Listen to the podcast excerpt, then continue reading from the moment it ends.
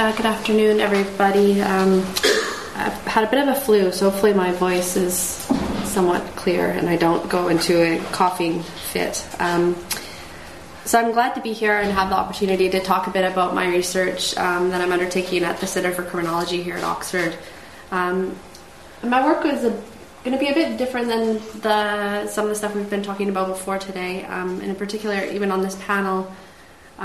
The vast majority of the people who are in detention, well, actually, I mean, detention itself is not part of the criminal justice system. It's an administrative sort of arm of the government related to uh, immigration. Um, so it's not the people that are in detention aren't facing punishment, and there aren't sort of utilitarian justifications for their um, detention in terms of trying to produce good citizen subjects or rehabilitate people or reintegrate them into the community. So some of the th- things I'll be talking about um, don't quite line up, but I do really appreciate the um, previous speakers in terms of getting into the topics around well-being, around vulnerability, um, and around mental health. So I'm just going to start by giving some background um, on immigration detention in the UK for those of you who might not be so familiar. Um, at the moment, we have nine detention centres called immigration removal centres or IRCs. Um, there's about a 3,566 bed space capacity, um, and in 2015, 32,466 people were entered detention at some point, and about usually around 15% of these are women. And the top nationalities, um, in terms of the main countries of origin, are Pakistan, India, Bangladesh, and Nigeria, which I think says a lot um, about the impacts of British Empire and patterns of colonial and post-colonial migration as well as, as well as in the way in which post-war immigration policies work to tie race and nationality and processes of inclusion and exclusion.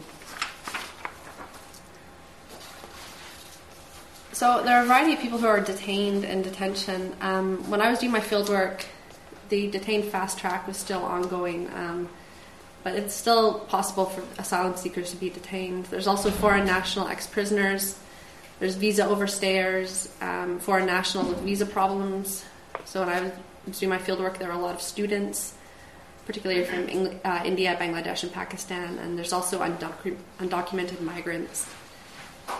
And detention, really, the main reasons are administrative. Um, this is to determine identity, to prevent absconding, and to facilitate removal.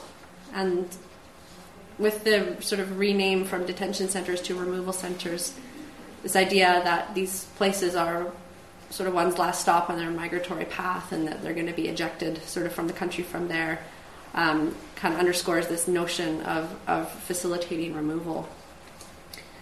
And in terms of how people leave detention, um, the UK does distinguish between removal itself and deportation, which the latter which applies to people who have been convicted of criminal offences. Some may agree to return voluntarily. I usually like to put voluntary in, uh, you know, square quotes because often from the confines of detention, we can question how voluntary such decisions are. Um, other people are released to the UK. Usually, um, over half end up being released to the UK on some form of status. This could be temporary admission, immigration bail, or they could have received uh, regularized status, such as having their immigration case determined, um, such as maybe a, su- su- successful asylum application. So, some of what I'm talking about today is coming or based on um, my current research project, which uh, in which I spent um, about 150 days conducting ethnographic research um, in four detention centres in the UK uh, in August sorry, September 2013 to August 2014. Um, so I did also did some interviews and focus groups as well as a survey that measured the quality of life in detention. Um, I've also been doing post detention field work, but I won't uh, talk about that today. So with this study, I'm not haven't been particularly interested in questions of mental health, but they definitely emerged as important to the lived experience of detention. Um, I primarily was concerned with talking to detainees about their experiences of being detained, as well as why they migrated to the UK in the first place, their histories there, or here, sorry, how they feel about home, their identity, and questions around belonging. But issues around mental health and well being definitely emerged, um, and sort of aspects of day to day life and dealing with the ever ever present threat of removal or deportation um, and this eviction from the country that, that people were facing. So I briefly mentioned this survey. Um, it's been developed by Mary Bosworth and Blerina Kellezi um, based on one that Alison Liebling has developed um, to measure the quality of life in prisons, and they've developed, they've, pardon me, adapted it to the context of detention. Um, so during my field work, I administered a couple hundred surveys. Um, and Mary and Blerina did the analysis, and from that, they found that there were very high levels of depression among those that uh, completed the survey. Um, meeting, I have to look up the terminology here, the, L, the HSCLD, which is the Hopkins Symptom Checklist criteria for depression. An abbreviated form of this is in the survey. Um, and they found that higher levels of depression were reported by women overall, by asylum seekers, and again, during my fieldwork, I was also talking to people on detained fast track, which meant that they had to be detained as part of their asylum process. Um, people with health problems also reported higher levels of detention or depression. Pardon me. Those who stayed in their rooms and were isolated, and longer-term detainees, as well as those who hadn't been to prison prior to detention. And the survey found that the higher levels of depression related to more negative evaluations of their well being and their quality of life dimensions. Um, so, this could be things like their, their feeling of dignity, their safety, perceptions of staff decency, um, whether they thought immigration itself was organized and consistent or efficient uh, or fair, um, the health care they received, um, as well as their interactions with staff and any help they needed. Now, the Home Office itself recognizes through its own policies that particular individuals, such as pregnant women, elderly people, and torture survi- survivors, have what they call special needs and should only be detained in exceptional circumstances. Yet, many do end up being detained with, I would argue, uh, administrative convenience winning out over concerns about such needs or issues. Now, there are a variety of factors that contribute to poor mental health in detention. Um, and I think many of these are, if not all, related to structural aspects of detention itself or the broader social context, economic context um, in which detainees or where people come from, basically, and why they migrate. Um, so, as I do present this sort of as a list, um, I think the factors should be thought as dynamic and intersecting rather than static or isolated. I might apply sort of sometimes at one point, they might apply in groups to different people. It just it depends, but for the sake of simplicity, I've kind of itemized it here. So I think one of the probably most important aspects of detention in the UK that affects mental health or leads to poor mental health outcomes is the uncertainty of detention. So there is no length or statutory length on the there's no statutory limit on the length of time that someone can be detained. So that means detention is indefinite. People don't know when they're going to be released, and they also don't know how they're going to be released. So if they're going to be successful in their immigration cases or they're going to be removed or deported. So this uncertainty is experienced as highly distressing, with participants I spoke to frequently referring to detention due to this uncertainty as a form of mental or psychological torture. So, one of my participants in Campsfield House, he kind of described it this way of, of being stuck where you can't move, you don't know what's going to happen in the future, you, you can't go back to the past, you're just stuck in this place and you don't know. And he says that drives people crazy. Um, and I think that's a very, you know, spot on observation from what I was also seen in detention. And detainees also bring with them different pre existing vulnerabilities, such as mental health issues, their experiences of torture, sexual or gender violence, And these factors are often compounded in detention, and that can really negatively impact their mental health. Um, there's also issues around health, pre existing health needs. Um, when I was doing work in Yarl's Wood, there were a lot of women who were pregnant, and that was extremely distressing for them, being able to meet just basic um, nutritional needs for themselves and also deal with worry about the stress that, sorry, worry at that the stress of detention could cause miscarriages or just not knowing what's going to happen in that regard. Um, there's also issues around isolation due to language, disability, culture, or sexuality.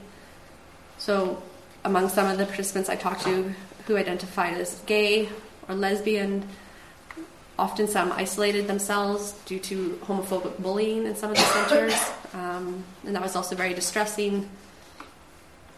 And there were also issues around just mobility for individuals that were mobility impaired, trying to get to different activities um, but they would need, need the staff in order to access um, things like a lift that weren't very readily avail- available.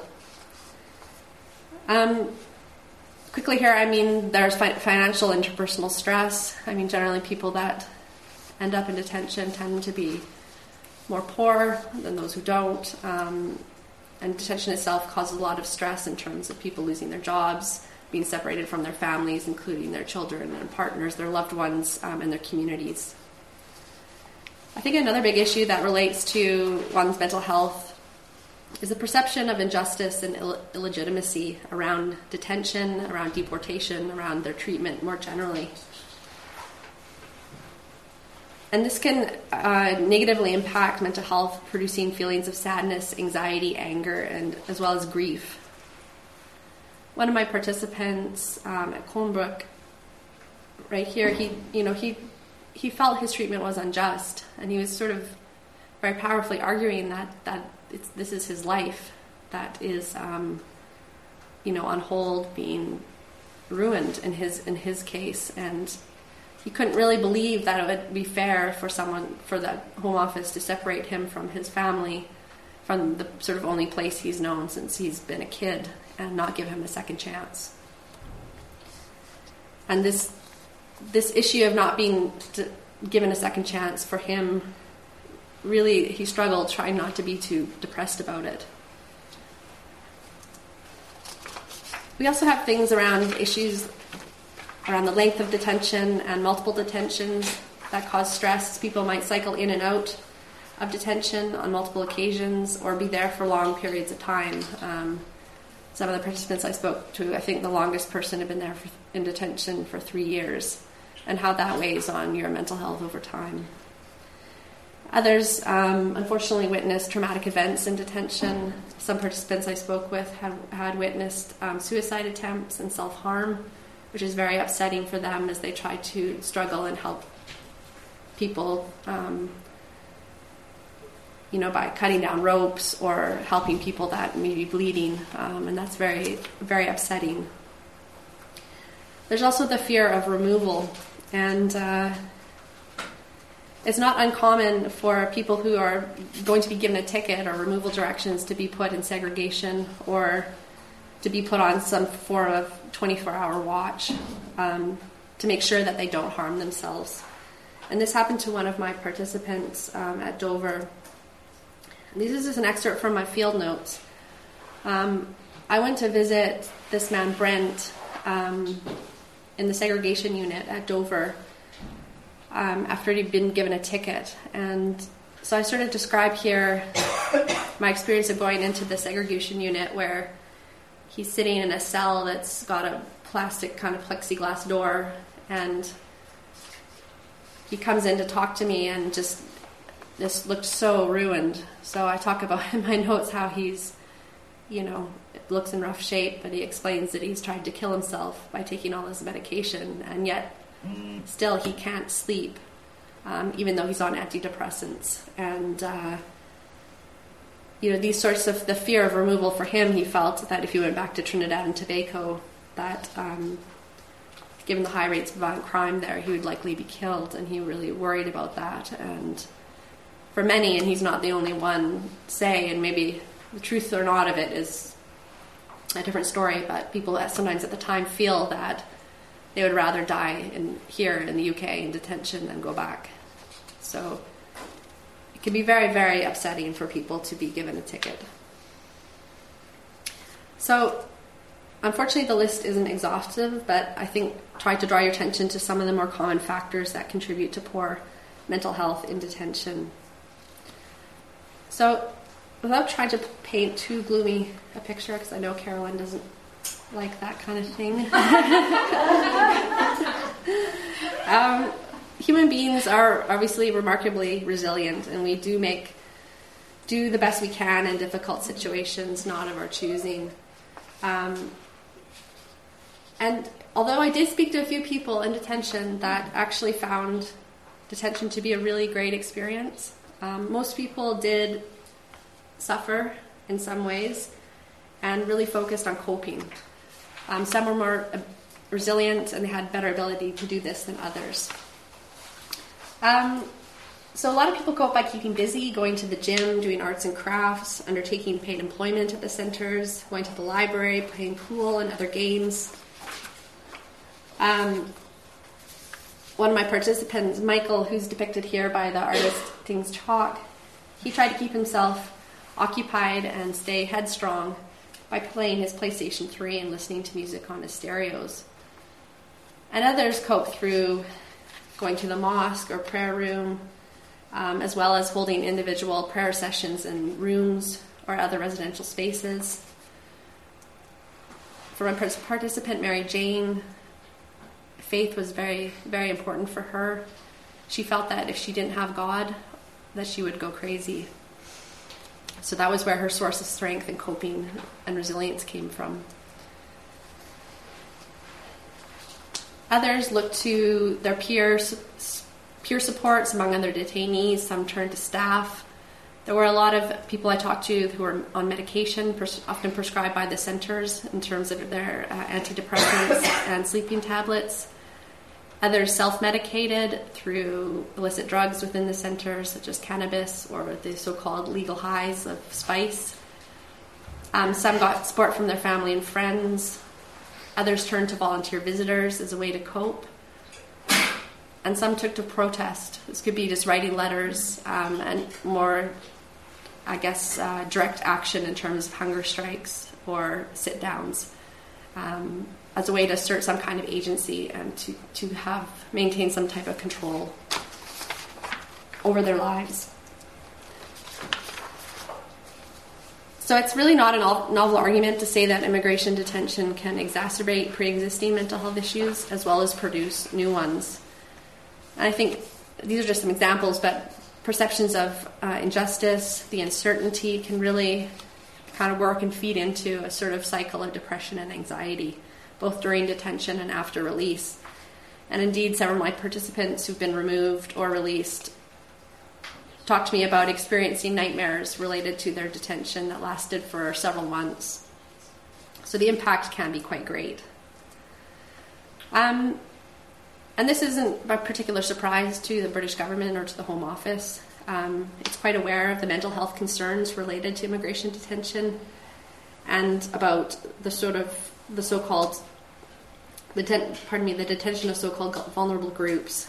So since February last year, there's been a number of different reports. The last, most recent one, the Shaw Review in January 2016, which is a 350-page um, report that really looks directly into this issue of the detention of vulnerable persons. Um, and Mary Bosworth has a uh, literature review she contributed to that, which is um, on the Border Criminologies' SSRN, which provides a good summary of the literature in relation to mental health in detention, if anyone is interested.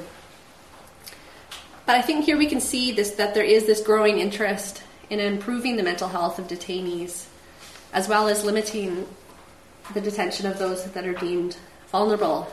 And I think this can range from genuine concerns about actual well-being to more to issues around system inefficiencies as well as the desire to reduce legal risks brought about through expensive or embarrassing litigation over human rights breaches that um, the UK government has, in fact, occurred. Um, so before I run out of time, I just haven't quite got a chance to to really talk about this in too much detail, and I appreciate um, Marie's presentation. That really was trying to problematize this idea about vulnerability and what do we mean by it. Um, and it's sort of highlighting this trend and talking about mental health and vulnerability. I don't want to suggest that the government or NGOs or activists or academics should refrain from raising issues about vulnerability or mental health in detention. Rather, I guess I'm concerned that in this context, it's also important to be alert to governmental attempts to deploy discourses of vulnerability to pursue other political interests, such as the maintenance of detention for detainee populations who are deemed not vulnerable. So I'm interested in how we can talk about vulnerability in relation to immigration detention without recreating categories of detainees who are seen as less or more deserving of or resilient to this form of confinement. So I'm wondering if we're seeing a governmental preoccupation with vulnerability and mental health as a way to reform the system of immigration detention without challenging its underlying structures and practices, which inevitably, inevitably wear on people's mental health and test their resilience. So I think in the current context, as the government works on reforming the system of detention, that it's important to interrogate the power relationships that underpin who gets defined as vulnerable and then those who don't. Um, Iris Marion Young has really challenged this idea that vulnerability is more exceptional than normal, and I think uh, some of the presenters here today have noted that we all face different vulnerabilities. We all have mental health issues or needs, um, and that sort of those who get recognized, um, I think there's questions of power there that's important to consider. So, thank you very much.